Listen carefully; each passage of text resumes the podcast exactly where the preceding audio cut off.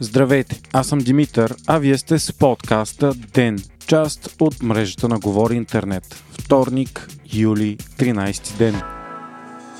Ден след като Слави Трифонов обяви проекто кабинета си, темата продължава да е номер едно в дневния ред на страната. Общественият и политически отклик може да се определи с две думи всеобщо възмущение, както от страна на партиите на статуквото, така и от протестните сили. Трифонов е жестоко критикуван, а за анализаторите решението му е необяснимо. Особено недоволство представлява фигурата на Николай Василев, предложен за министър-председател. Той е свързван с тройната коалиция ДПС и множество скандали. Според множеството хора, този избор по никакъв начин не показва желание за истинска промяна на статуквото, за което от има такъв народ твърдяха, че искат да направят. Трифонов обаче е критикуван и за начина по който представи кабинета си. Без прецедент в новата история на страната. Това стана преди излизане на официалните резултати от изборите и без каквито и да е дискусии и преговори с останалите партии, включително сочените за потенциални партньори Демократична България и изправи се мутри вън. Според политолози, подобно отношение е недопустимо за партия,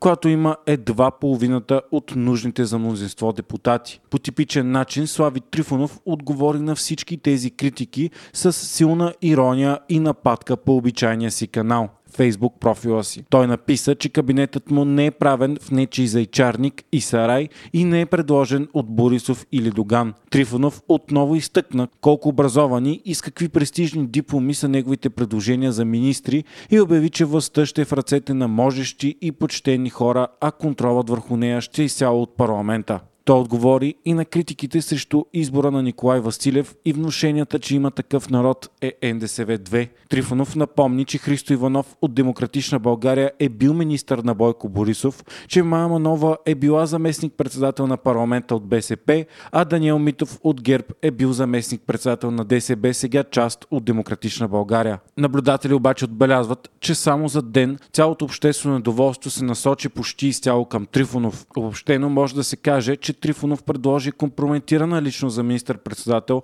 отказа какъвто и да е било диалог с другите политически сили, иронизира и се разделичи от всичките си потенциални партньори и направи всичко това само през собствената си телевизия и социален профил, без достъп до журналисти. По всичко личи, че след вторите парламентарни избори само за 3 месеца политическата криза в България единствено се задълбочи.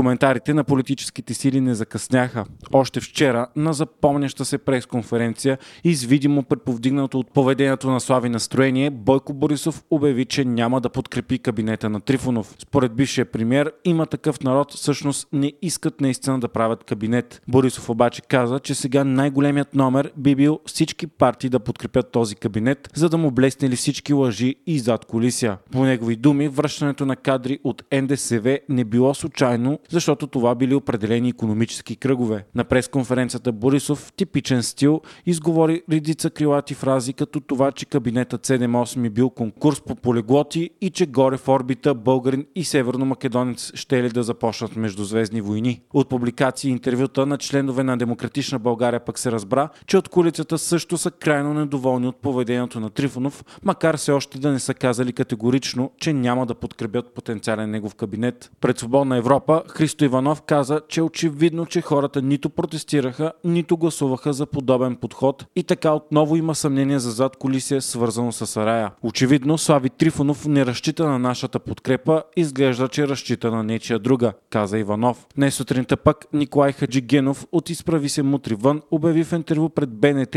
че няма да участва в проекта на Слави Трифонов, защото не искал да участва във Фейсбук, телевизионна и шоу Република. На подобна позиция е и Майя Манолова. На пресконференция по обед лидерът на БСП Корнелия Нинова също критикува Трифонов и обяви, че партията й няма да подкрепи предложеното от него правителство. Така на практика всички партии в бъдещия парламент остро са възмутени от решенията на има такъв народ и подкрепата за кабинета и сегашния му вид е слабо вероятна. Единственото изключение са ДПС, които все още запазват мълчание.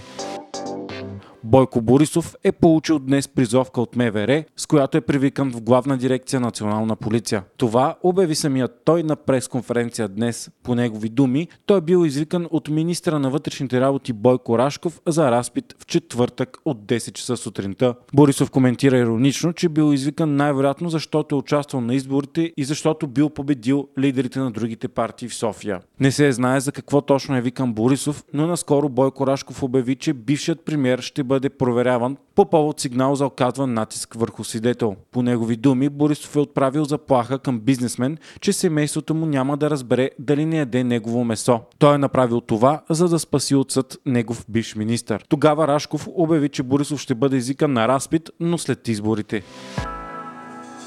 От днес отваря врати Олимпийското селище в Токио, мястото, където ще живеят всички спортисти и екипите им. Олимпийските игри започват след 10 дни, но ще минат под знака на коронавируса, без публика по стадионите. За да се избегне струпване на хора, няма да има и тържествена церемония по откриването. По време на игрите в Олимпийското село ще бъдат настанени около 11 000 души, като ще се спазват много строги противоепидемични мерки. Вие слушахте подкаста Ден, част от мрежата на Говори Интернет. Водещ бях аз Димитър Панайотов, а аудиомонтажът направи Антон Велев.